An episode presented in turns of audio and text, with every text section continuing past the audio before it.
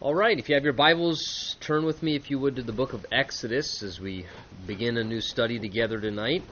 We finished Genesis last week, and this evening we find ourselves here beginning our next book in the book of Exodus together. And the book of Exodus is basically, in some ways, just a continuation of the narrative from Genesis. Uh, historically, it just sort of continues the story where we left off. And uh, the word Exodus basically just means a departure. Uh, or a going out, and as we see, that's really what the book of Exodus records for us. Uh, it records, in a sense, the transition of a clan of people, Jacob and his 12 sons and their wives and children and grandchildren and so forth, a, a population of about you know 70 75 people or so uh, transitioning over to Egypt as Joseph, remember, in that place of prominence there as the prime minister, helping, assisting Pharaoh during the time of the great prosperity and famine, revealing himself to his family after they thought he had perished off the scene, inviting them to come and live with him, and they then settled into an area of Egypt according to the prophecy that uh, God gave Abraham back in Genesis chapter 15 that that his people, uh, the people of Abraham's lineage, would be in a foreign land for, remember, a period of four generations, it said, until the iniquity of the Amorites reached its full, and then God would then bring them back. Uh, to, into the promised land. So, uh, as we pick up here in the book of Exodus, basically what we now get is the story, the narrative historically of the transition number one, of that small population of people, again, a, a tribe or a clan of 70, 75 people, as it then transitions from that, a clan, into an incredibly large sized nation. Uh, estimates, we believe, somewhere around maybe between uh, one and a half to three million people when they actually then exodus out of the land uh, and go back into the land of Canaan, into the promised land. That in a matter of just a few generations, God causes tremendous exponential growth, and we really see the formation of a nation. So, the book of Exodus, in some ways, is a, a book of transition from being a clan or a tribe to an actual uh, large scale nation, the Jewish nation, the nation of Israel, which, of course, becomes a very prominent and important nation, God's chosen people uh, in the Bible. It also gives to us, of course, just again the transition in a sense as God takes them out from under a place of bondage and slavery and brings about a tremendous deliverance. It shows us uh, the transition of many different things as we go through it. And the theme, really, in some ways, if you were to put a theme on the book of Exodus, on top of, I think, a, transitional uh, type uh, narrative, it's also clearly, obviously, a book of redemption. And that really seems to be very thematic as you go through the book of Exodus. It shows us, again, the need for redemption. It shows us uh, the, the, way of redemption through the shed blood of a lamb and so forth, and as God institutes the sacrificial system and these kind of things in, in more codified manner, and it really deals a lot with that. It, we of course have the redeemer or the deliverer come on the scene, Moses, and, and we'll see as we go through this again many of the types and pictures how Moses uh, becomes in many ways a very strong figure and, and, prefigurement of the person of the Lord Jesus Christ. How God raises up a deliverer and, and sends them to his people and, calls them out of their bondage and out of their slavery, and then ultimately, uh, through the shed blood of a lamb, leads them into the promised land that God intends for their lives instead and the the place of Egypt, of course, becomes a very strong type of the world.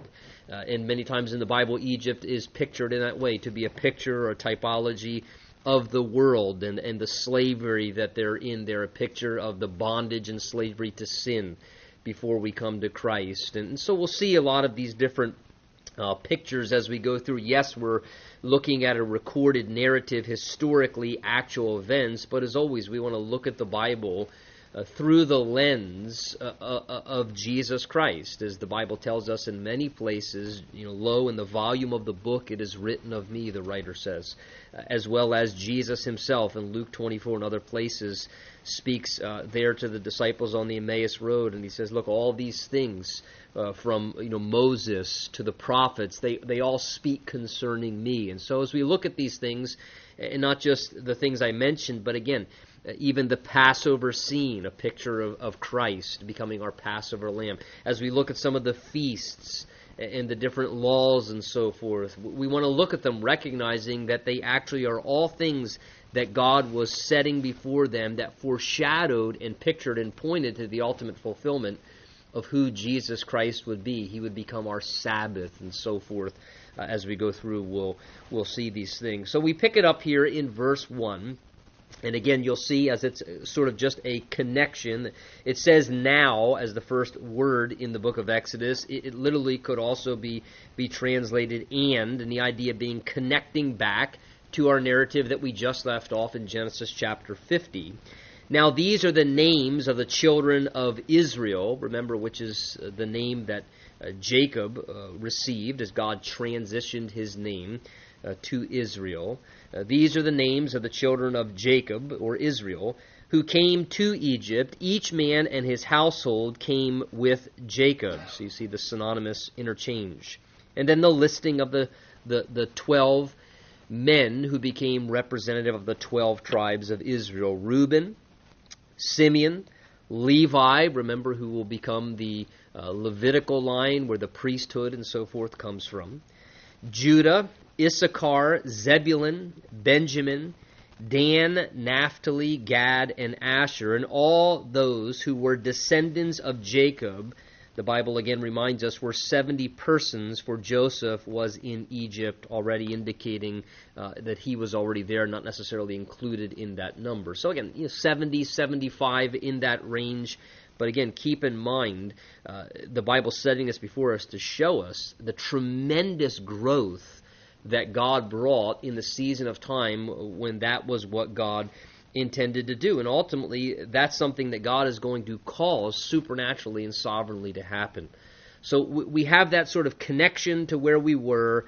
Verse 6 then picks up right where the end of Genesis left off. Remember, we saw that ultimately Joseph himself died as well, and it says, and all his brothers and all that generation.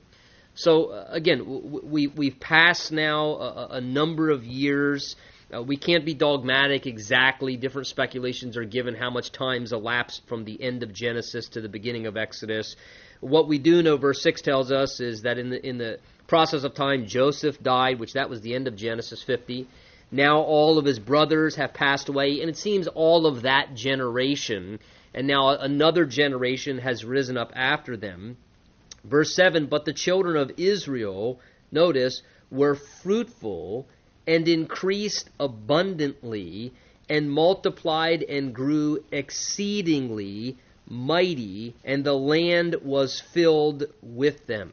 Now, I want you to take notice there. Again, it's not as if God is just redundant in the way that He speaks, and you know I'm at times accused of that, you know, being repetitious and and redundant. Again, keep in mind that it's through redundancy and repetition that we learn uh, in our lives. As again, a statistic one time before that typically people remember 25 percent of what they hear two times. So what you hear twice you retain 25% of that. I will have you know that is one of the reasons why, purposely, in the way that I teach, particularly on a Sunday morning in the format there, why I like to read a text up front and then still go back and expound the text afterwards, uh, giving the you know exposition of that because I figure you know what if I read the text twice. I know the Word of God went into, into people's ears twice, and I would much rather people remember the written text and the Word of God than any of the exposition or explanation that I would give, because my words are, are, are not inspired by God.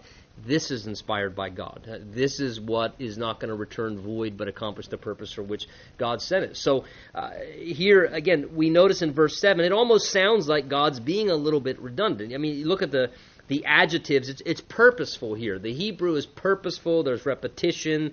the children of Israel, they were fruitful, notice, increased abundantly, multiplied, grew exceedingly mighty. The land was filled with them. God's trying to impress upon us, I think, that this was more than just normal population growth.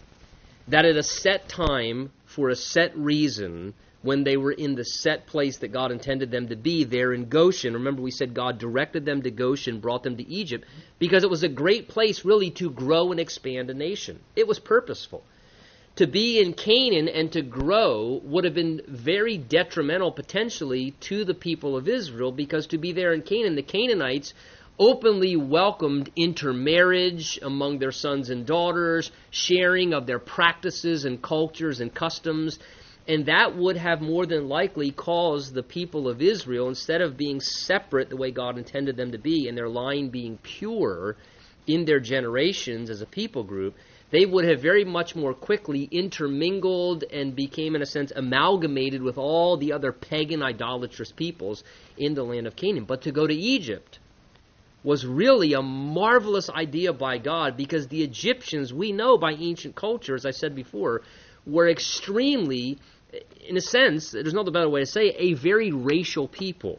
They felt that they were a superior race in the ancient culture, and because of that, and as we saw it in our study, as, as uh, Joseph invited them to come to Egypt, Egyptians didn't want to deal with anybody other than Egyptians. They simply felt they were that superior of a race, they would never want to intermarry. They would never want to share in their interactions and customs and culture because they felt they were so superior. And that arrogancy, again, God used that arrogancy actually in a way whereby the Egyptians would allow the, Joseph's uh, brothers and family members to come and dwell there in their land, but they kind of stood separate apart.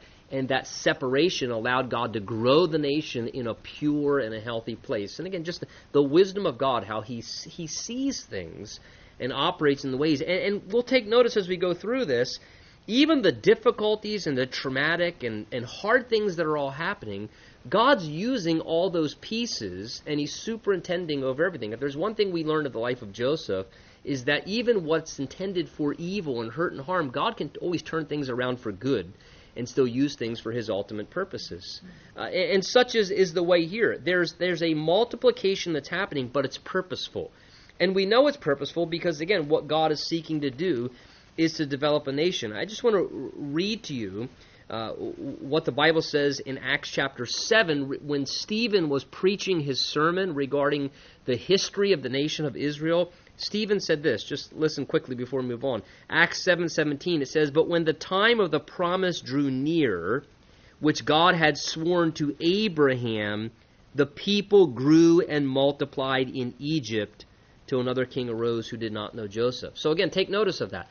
This is all the whole thing a fulfillment of a prophecy God gave to Abraham back in Genesis chapter 15.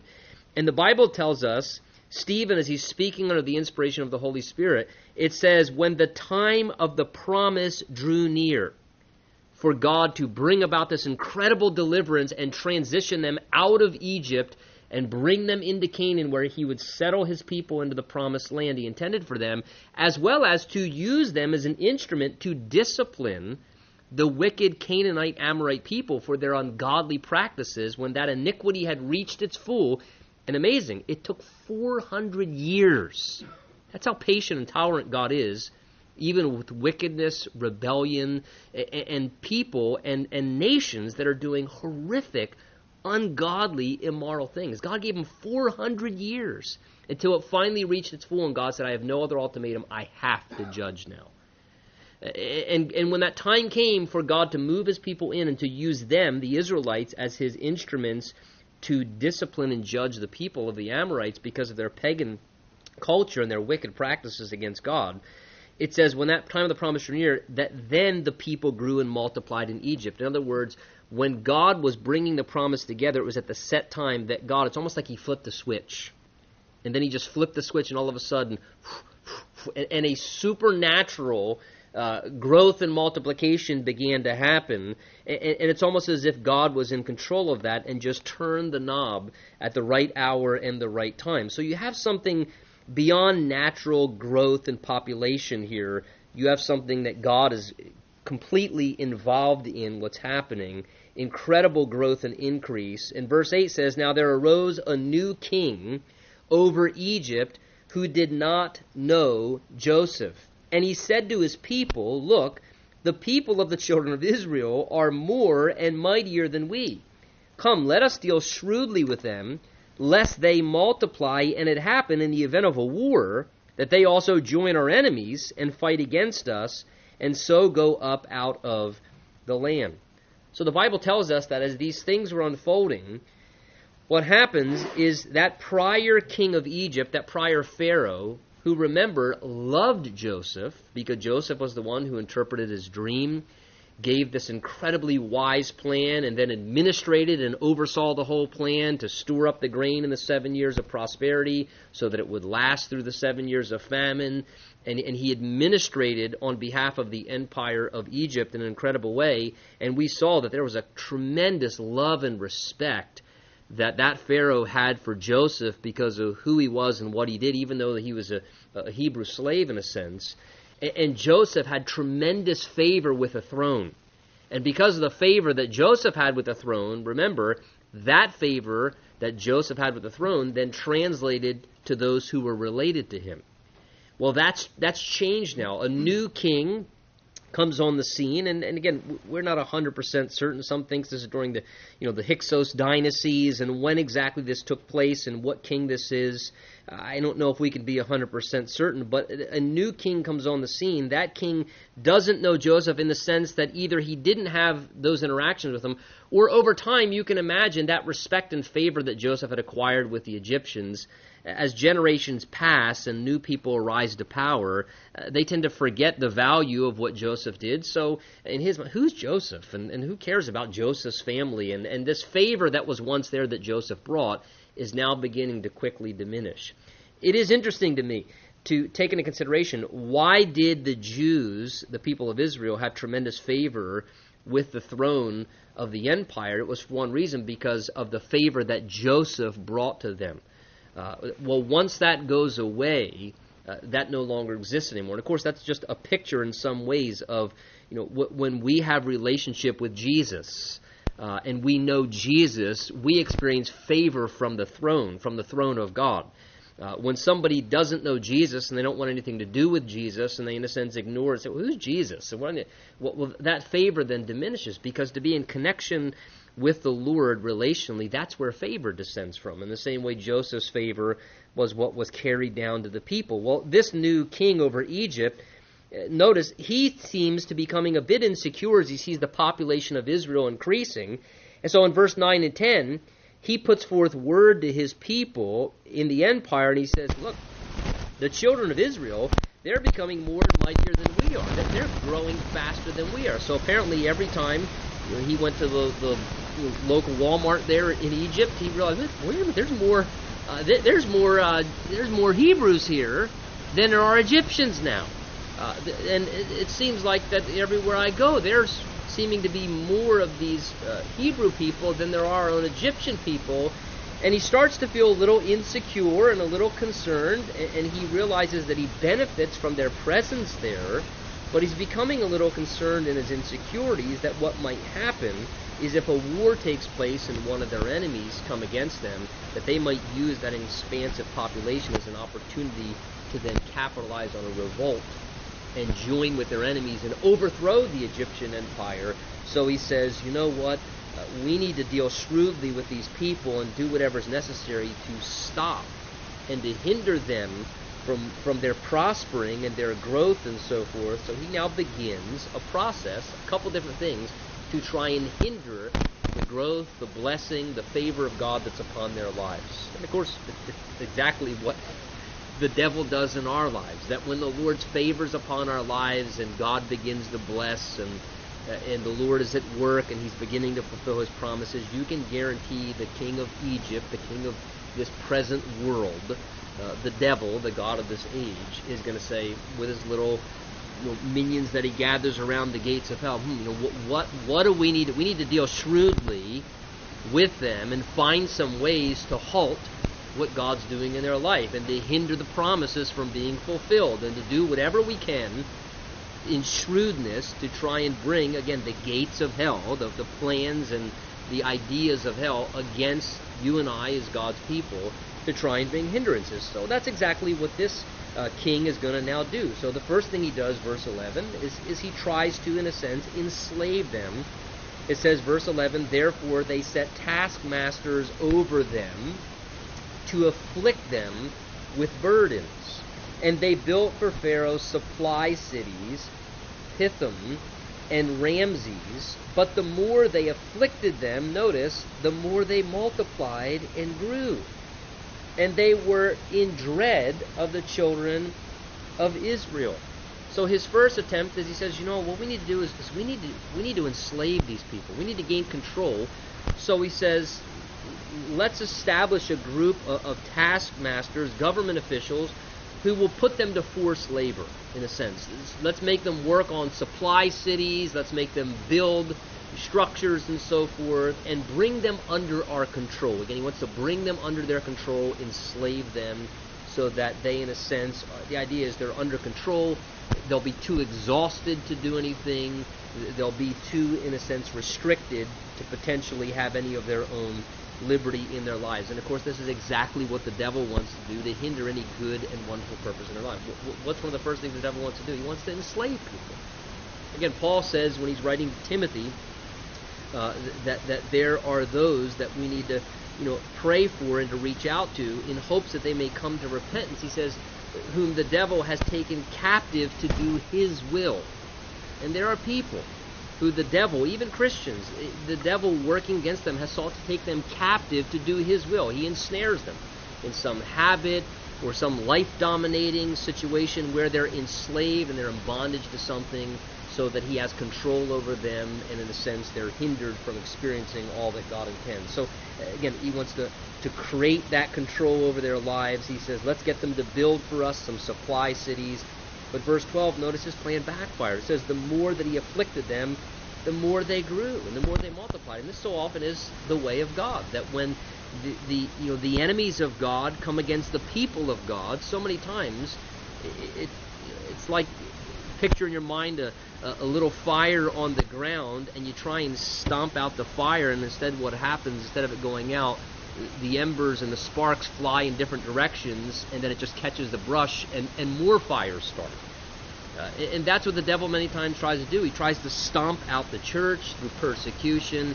He tries to stomp out the work of God through antagonism and spiritual attacks and warfare. He tries to stomp out the light of a Christian, and many times when the devil seeks to do that, so often the more he afflicts and the more persecution he brings, God is a way of just causing that to then backfire in his own face, and further growth happens.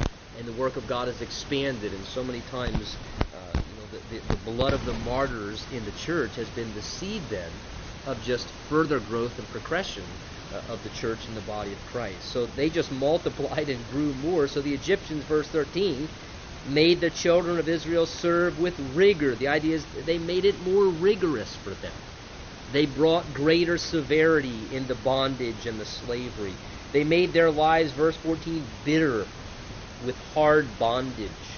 In mortar, in brick, and that would be the mud bricks, where they would, again, from the Nile and so forth, they would bake uh, the bricks with the mud to make mud bricks. That was how they built in that day among the uh, ancient Egyptian culture. And in all manner of service in the field, and all their service in which they made them serve, was with rigor. So, what does he do? He, he just intensifies the slavery, the bondage. Again, you notice the descriptive terms God sets before us there. Uh, again, for a long period of time, they were subject to forced labor, and it was, the Bible says, bitter. It was rigorous. It was severe. They were under the whips of a taskmaster. This was what they experienced, and this was, however, even though it was very unpleasant, it was something that God allowed them to experience to do what? Make them cry out for deliverance. And it was the bitterness of their circumstances, it was the bondage and the rigorous, severe slavery and, and the, the bitterness of the experiences and the whips and the taskmasters it was that that in a sense made them so sick and tired and and, and unpleasant that they began, the Bible says, to cry out for deliverance. Chapter 2 ultimately tells us that the children of Israel groaned because of their bondage and cried out, and their cry came up before God because of their bondage. And then God heard their groaning and remembered his covenant and looked upon them and acknowledged them. And, and so many times, you know, the devil enslaves people in sin, but is it not true that sometimes that's what it takes for people? You know, that's maybe what it took for us to come to Christ. That's what it still to this day takes many people to come to Christ. Sometimes I think we almost, in loving compassion and in patience, we almost can get in the Lord's way to ultimately bring His deliverance and salvation in a person's life because here they are and they're under the whip of the Satan's taskmaster over their life and the bondage and the bitterness of a life of sin and rebellion against God and again whether it's indulgence and some substance abuse or just a, life that has just got them in bondage to you know to all types of the struggles that sin bring. And and God's letting them go through the misery. And God's letting them feel the taskmaster's whip over their life and eating the bitter, miserable experiences of it. And, and we're always trying to intervene and, and rescue them. Oh, I gotta bail them out. I feel so bad. Oh, let me just bail them out somehow and help them. And God's going, every time you bail them out, that's another few days it takes for them to cry out and say, God, deliver me. Please, God, will you rescue me? Which is ultimately the very thing that brings the transition of God's deliverance in their life. See, God has a way of using even what Satan brings as a miserable experience because of bondage and slavery to sin. God has a way of using that as the very thing that precipitates salvation and deliverance when we cry out for Him and then He sends the deliverer, His Son Jesus Christ, delivering us in our lives. So again, God using even the misery of this, preparing them so that they would want deliverance and then they would really appreciate that deliverance when it came and they would enjoy the promised land because they realized what God had really done for them. So here they are in bondage. That's not working. They're still expanding. So this king of Egypt speaks of another idea. He says, Well, that's not working. I thought if I exhausted them and made their life miserable, they'd be too tired to keep having children and they'd be so exhausted and in so much pain. The last thing they think about is being prolific and having more children. Well, that didn't work. So he says, well, I have to get more severe. And he, notice he becomes more diabolical in his attempts. And this is what Satan does too, because Satan is literally just, he's a madman. And he will do whatever he's got to do to rob, kill, and destroy.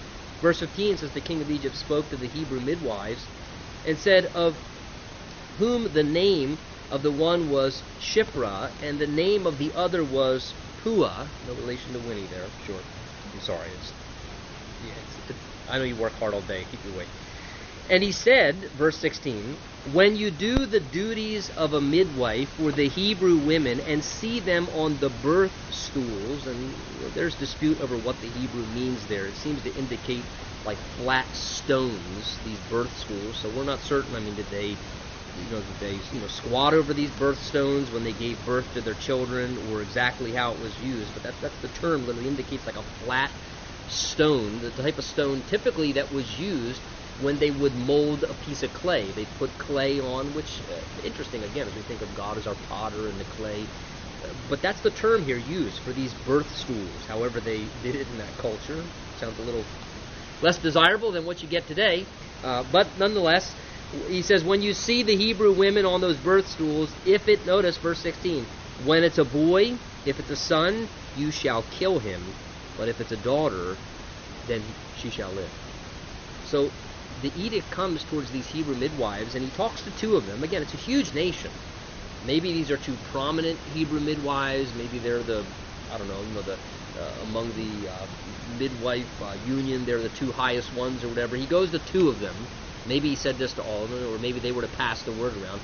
And he basically gives an edict to these Hebrew midwives and says, look, whenever you're helping assist in the delivery process of the Hebrew women when they're pregnant and delivering their children, he says, if it's a boy, whenever it's a male, and, and why did he want to exterminate the males? Because they could become military force.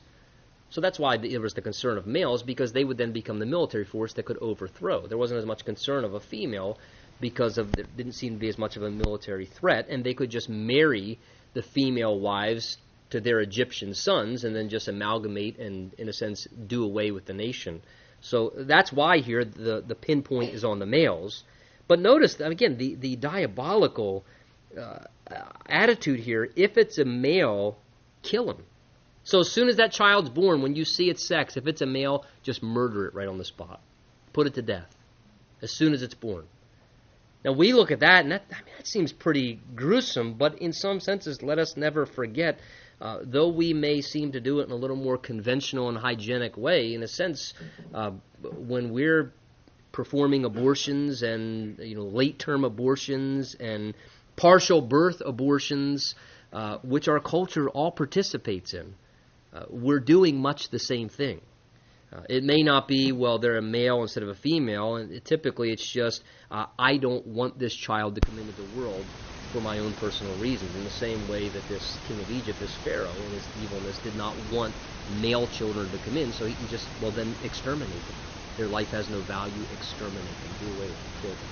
Now, again, this all being a picture, as I said, of, of the devil. And it shows you that's the devil's intention to rob, kill, and destroy. He wants to destroy life. This is the pointer. Destroy life. It has no value. Destroy life. And this is always what the devil does. Whether it's lying to a, a pregnant woman who's struggling with thoughts and fears of how am I going to raise this child or I didn't plan on this child and, and, and all those things that tend to become fears and concerns that ultimately sometimes lead a woman uh, to feel she has no other recourse than to abort her child. And of course, when he feeds that lie to them, he never tells them all of the regret and the pain and the traumatic mental experiences they're going to have the rest of their life as they wrestle with that. He just feeds the lie. No, just just exterminate the life. Just it's better to just exterminate the life. And I believe it's a lie from Satan.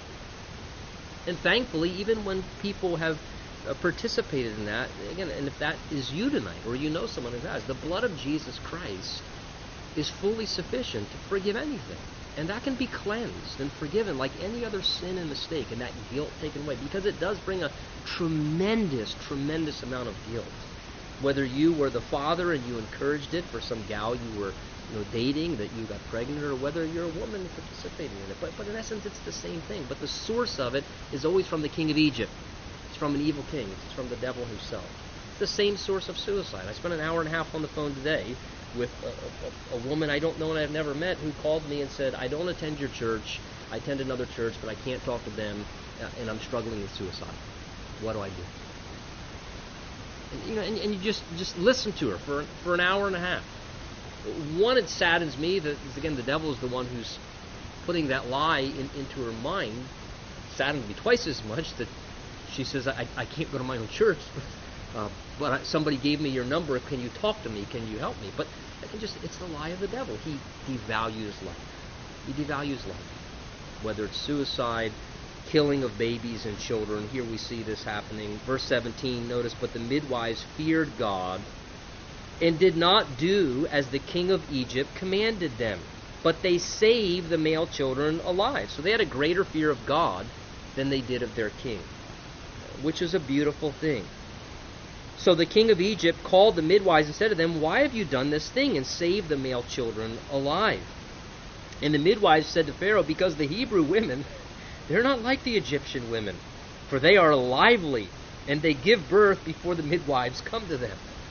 Now, again, is this true? What, what were they giving a true report? Uh, were they making this up? Was this a fabricated story because they realized, hey, we should obey God? And, and there is a higher law, and certainly the law of God says to value life, and we're created in the image of God, and so like Peter and John in the book of Acts in chapter 4 and 5, where they were told, don't preach the gospel, and, and they had to make that choice of civil disobedience, in a sense, say, remember, we must obey God rather than men, and if you're telling us we cannot preach the gospel which God has commanded us as our ultimate authority to do, then um, in all due respect, we're going to have to violate the law if you're telling us the law says that we can't do what God's command and law has told us to do, which is to preach the gospel. And they said we must obey God rather than men.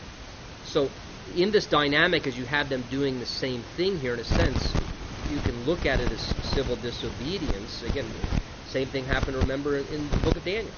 Daniel, Shadrach, Meshach, and Abednego, his three friends, when they were told to bow down before the golden image, and, and they didn't, and they got tossed in the fiery furnace. Where when Daniel in chapter 6 was told, hey, you cannot pray anymore, a law was signed, no more prayer, and Daniel said, well, if the law is uh, that I can't pray, then uh, God's law is that I am supposed to pray. And so again, Daniel got tossed in the lion's den. And, and there are times, and I wouldn't be surprised if more occasions arise, where that there may not be a law of the land civilly that says we cannot do certain things that the Word of God says that we are to do and we should be doing, and we're forced to make an ultimatum. Now, let me just say this. If the time comes when it is necessary to obey God, and that means disobeying civilly the laws of the land, which the Bible does say in Romans 13, 1 Peter 2, we are to obey the authorities and the laws of our land. But if the ultimatum comes where there's a conflict of what the law says and what God's word says is the ultimate authority in my life, and we then have to make a choice. We should choose to obey God, but I tell you this, you better make sure that you have chapter and verse and pray and be certain sure that that is what God is calling you to do in that situation. I don't think we should ever flippantly just, well, you know, just I don't like that particular political party, and I don't like that particular. God called us to be obedient and respectful to authority, and to be model citizens and obey the laws of the land, uh, and to do all that we can to honor those in authority and honor the laws of the land while still honoring and obeying Him. So, how this dynamic worked out, it says very clearly, verse 17, the bottom line, it says, they feared God, so they didn't do what the king of Egypt said. They knew they knew, look, God doesn't want us to kill people, to murder, to destroy life. So they, they didn't res- they didn't respond. They didn't they weren't putting to death the male children as they were being asked to, but they saved the children of life. And when the king of Egypt asked them, "Hey, what are you doing? You I hear that you're not putting to death the male children." He says, verse 18, well, what, what are you doing? You're keeping the male children alive." Their response is, "Well, we don't know what what to do, Pharaoh. You know, the, the Hebrew women, they're not like the Egyptian women. He says they're lively and they give birth before the midwives can get there. Now, possibly that could be true. I mean, certainly there was probably a very big distinction between the Hebrew women and the Egyptian women. The Hebrew women were living as forced slaves every day under the taskmaster's whip out in the field making bricks, you know. So uh, they, unlike the Egyptian women who probably were, you know, at home watching the shopping channel, getting manicures, you know. And so maybe the Egyptian women and the Hebrew women were different in the way they delivered. You know, those Hebrew women, they just, hey, here it comes, and there you go. And uh, tomorrow it's back out to the field, and the whip was cracking. And so there could be a part of that dynamic that there was truth in. It could be that they wisely just said, you know what, hey, we understand typically how the birth process happens, so let's purposely show up a little bit late after the child is born. And then, in a sense, they weren't lying. Hey, what do you want us to do? Every time we get there, the baby's already born, taken away before we get there, so we have no control of the situation. Uh, how exactly the dynamic unfolded, the principle there is still clear. They feared God more than they feared this Egyptian wicked king. And they sought to honor God and to keep the male children alive. And again, what happens? Time number two, Pharaoh's plan frustrated. Here's a second attempt. I'm going to stop them. I'm going to hinder God's purpose and plan in their life. I'm going to diminish. And second time, God overturns and foils their plan because he puts the fear of God into the heart of two women. Interesting. Two women who had the fear of God that said, We will not do what's unethical. We will not do what's ungodly. And they said, We will fear God and honor God more than we fear man. And because two women were godly women, God as a catalyst used that to save a whole bunch of people's lives. Again, don't ever diminish the value of how God can use all things. You know, just, just two women who loved the Lord and feared God were useful to really turn the tide of what could have been an extermination, a genocide of the Jewish race. Verse 20 says, Therefore, God dealt well with those midwives, notice, and the people multiplied. They just kept growing and grew mightily. And so it was because the midwives feared God that he provided households for them because they were doing what pleased God. Notice God blesses obedience. God blesses and honors those who honor him. The Bible says those who honor him, God will honor. because they honored God, the idea is that God blessed them. Provided households indicates that you know that he provided children for them. He gave them their own children as a gift and a reward. And just a reminder, the Bible says that children are a heritage from the Lord. So notice, God's provision for them, God's reward for what they did, what was it? It was giving them children. That's a good reminder for us. That we, again, here you have a wicked king in an empire in an ungodly culture that's totally devaluing them. And saying, just murder children, just murder them. They have no value, just murder them. And now on the flip side of that, here you have the heart of God. Here you have the lie of the devil and you have the heart of God, and God says, you know what, I want to reward you midwives for saving male children. How can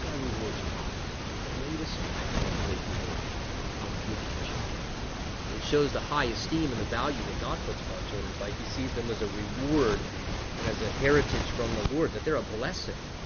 Yeah, they're a challenged race, but they're a blessing and a reward when God gives them to us. And God wants us to see that value. He gave them children because they feared God and spared the male children. Verse 22 So Pharaoh commanded all his people, saying, Notice his last command, now he just tells the whole population. The thing with the midwives didn't work, so he puts out an edict among the empire to all of his citizens, to all his people, saying, Every son who is born, the ideas of the Hebrews, anytime you find a male child, you shall cast him into the river, and every daughter you shall save alive. So if you see a male child, you hear of a male child that's born, take that male child and go down to the Nile River and throw it in the river and drown it. So, again, an effort of genocide. Genocide. And you see where the, the impulse of this comes from. Again, it's diabolical. It's satanic in its origin. And here it is uh, from the very inception, the seedbed of the Jewish nation anti Semitism. It's diabolical, it's satanic. And it will happen throughout the history of Israel. What, where does it come from, this tremendous hatred and animosity to try and do away with the Jewish people as a race and, and the nation of Israel? It's satanic. From the very beginning, of the course, because that's God's chosen people, and it's the line through which the Messiah would ultimately come and and so here you have this this early attempt from here you know follow up to modern versions of someone like Hitler and so forth. It's satanic. This attempt of genocide throw the sons into the river. Look at chapter 2 verse 1 it says and a man of the house of Levi went and took a wife of the daughter of Levi. And we know from other scriptures these are Moses' parents. Their names the man was uh, Amram and Jochebed his wife these become Moses' parents so the woman conceived and bore a son, and when she saw that he was a beautiful child, she hid him for three months. But when she could no longer hide him, she took an ark of bulrushes for him, daubed it with asphalt and pitch, and put the child in it, and laid it in the reeds by the river's bank. And his sister, you know, this is Miriam, she's about five to eight years old at this point, Moses' older sister. His sister stood afar off to know what would be done to him. So here we have now the account of God bringing about, in the midst of all this, He's bringing together His promise. God now begins to raise up a deliverer. And this Jewish man and woman, Jochebed and Amram, this husband and wife, they conceive a child. They're from the tribe of Levi. It's not their first child. We know they have Miriam, who's five to eight years old, Aaron, who was three years older than Moses, and now this third child they have, and it's a male son, and it says, verse 2, the Hebrew just tells us, God records, he was a beautiful child, so she hid him for three months. Now, again, other accounts seem to give us an indication that there was something that they sensed as they looked at Moses, and we're not given information, it's not recorded for us, that caused them, it seems, to recognize there is something special God has intended for this child's life. It tells us in Hebrews chapter 11, verse 23 By faith, Moses, when he was born, was hidden for three months by his parents because they saw he was a beautiful child and they were not afraid of the king's command. So, something, again, we can I don't want to read too far into it, but again, they had two other children, but something about when Moses was born, these two godly people realized this is uh, their son He's supposed to be thrown into the river. At the threat of their own life, they realized there is something, not just that he's, that he's valuable, but there's something unique about this child, something they sensed in their heart. God has a plan for this child. God has a special purpose for him. Jeremiah chapter 1, God says, Before I formed you in your mother's womb, I ordained you as a prophet unto the nations. Now, sometimes people will ask you if you do something, you serve the Lord in some capacity. Well, you know, how, how long have you been a missionary, or how long have you been a pastor? And you know, and you know, truthfully, the right answer to that is uh, from conception, because from conception was when God ordained us for what His plan was for our life. When when God conceived us in our mother's womb, He died. Okay, and, and this is exactly what I've ordained you to do, and, and it just fleshes itself out as we live out our lives. We sense the calling. And somehow this godly couple sensed something about young Moses so they, they were, you know, put additional, effort. they hid him for three months. They could only hide him for so long. But then they recognizing, and it says that it was by faith. Faith comes by hearing. So did they hear something from God? Hebrews 11 says it was by faith they hid him. And then ultimately by faith, when they could no longer hide him, they put him in this little basket, this little ark, like a little boat. They daubed it with asphalt and pitch to waterproof it. And then they put it in the reeds by the river's bank uh, there in the Nile River. Now, again, this whole thing has to be by faith. Because think about what they're doing. Not only are they risking their own lives in jeopardy, they're not fearing the fact that they could lose their own lives for violating the, the king's edict. They put their, their three month old son in a basket, a little, a little, and then they put that son, who's a male child, in the Nile River, crocodile infested, which is also the same river that every Egyptian is throwing male Hebrew children in to drown to death. And they're putting their child right in the place where all the other children are being thrown to be drowned. So there's a tremendous measure, the Bible says, of faith. They had some measure of faith in their heart. God's got a plan.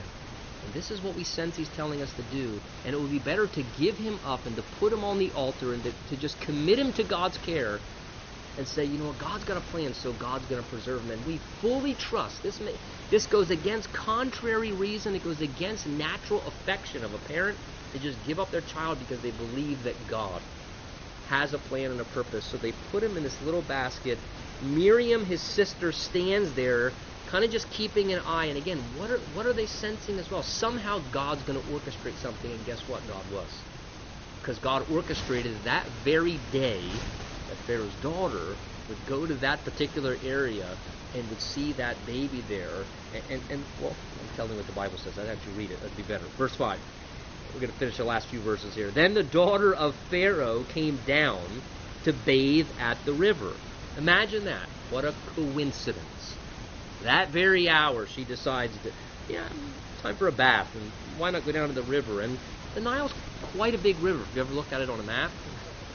but guess exactly where she is prompted to go. And her maidens walked along the riverside, and when she saw the ark among the reeds, she sent her maid to get it. And when she opened it, she saw the child, and behold, the baby wept. So he just lets out this wail again. Prior to that, seems maybe he wasn't crying, maybe the sun in his face, or just the fear of being startled. And when the baby let out a weeping cry, she had notice, I have an underline, I have a compassion on him and said, This is one of the Hebrew children. Now, she could have known it was the Hebrew children because she saw it was circumcised. That was a mark of the Hebrews, we know that. Could have been that she saw the birth claw, but she recognized this is not an Egyptian child. She clearly knew. This child has been put in the river. This is this is a, a Hebrew male child. Now, she could have very easily, again, this is the daughter of Pharaoh. She could have very easily took the sentiments and the edict of her father and just, this is a Hebrew child, and just took it and did what? Just cast it right back into the river. But instead it says the baby wept and the Spirit of God moved on her heart and her heart melted. And God softened her heart and she had compassion for this little baby. Again, you just see how God uses everything circumstances. God uses the cry of a little baby to change the heart that ultimately affects the course of history. This little baby cries, she has compassion, and then has the courage to actually decide to take this baby to herself and to adopt it. Which she's now risking her situation. How is she going to explain that she's found this child in the river and that she wants to raise it as her adopted child, but yet God moves in her heart because God's pulling all the strings and superintending over this whole thing. Again, the faith of his parents being rewarded. Their step of faith, and then God honoring the step of faith along the way. It's interesting to me, in a sense, uh, Jochebed, his mom, Moses' mom, and Amram, they really, in a sense, did exactly what Pharaoh asked them to do. What did they do? They put their male son into the river. They did it a little differently. But but the edict just simply said, every son born to you, cast him into the river. He didn't say, uh, but don't use a boat. So they, in a sense, well, we put our son in the river, God, but we're trusting that you're going to do something unique. Again, they're giving him away, trusting him into God's care. She has compassion. Verse 7 says, Then the sister, Miriam, spoke up to Pharaoh's daughter and said, uh, Shall I go and call a nurse for you from the Hebrew women, that she may nurse the child for you? And there will be plenty of wet nurses available among Hebrew women. Why? Because they were giving birth to children and having them taken away and thrown into the river and murdered. And they would still have the lactation going on because they just gave birth to a child. So she, again, so wise. She said, hey, hey, do you want me to go get one of the Hebrew women? So she can be a wet nurse for you because this wasn't her baby, but she would still have milk and be able to actually nurse the baby for you. And Pharaoh's daughter said, hey, that's a great idea. Go. So again, she responds to this little eight-year-old girl's instructions. You're going to tell me to do? I'm Pharaoh's daughter. What are you talking? That's a great idea. Go get me a Hebrew woman to nurse this child. So she went, and look what she did. She said, hey, Mom, guess what? I got a job for you. Mom, she says, she goes and gets Moses' mother. And Pharaoh's daughter said to her, to Moses' mother now, take this child away, nurse him for me, and I will give you your wages. Talk about government work. She gets to nurse her own child and she gets paid for it. What mom would not like that? Here, nurse this child and I'm going to pay you for nursing that child. That's an incredible deal there. When God's in something, it's usually wonderful. So the woman took the child and nursed him, and the child grew, and she brought him to Pharaoh's daughter, and he became her son. And so she called his name Moses, which literally means drawn out of the water, saying, Because I drew him out of the water. So I just want you to see this. This is, a, this is a good breaking point, but just hear me out for another minute or two before we close. Look what happens here. They give up their son, and they give up the cherished, treasured possession in a complete act of faith. You want to talk about stepping outside of your comfort zone, doing something that's contrary to your natural affection, to human reason, to give up your son like that, to realize he could just be found and drowned and, and so on and so forth. But in faith, they obey God in faith. They, they, they put everything out there. They let go of everything. And what does God do? God intervenes, orchestrates His plan and purpose through their step of faith. He then gives back to them the thing that they gave up and let go of. God says, "You, you gave, okay, I'm going to give it right back to you." Because in fact, I'll tell you what, I've got a really good deal. I'm going to give the baby back to you, and I'm going to pay you on the government's dime to nurse your own child and, and to be able to spend time with him with no fear or threat of anybody coming and taking him away and killing him.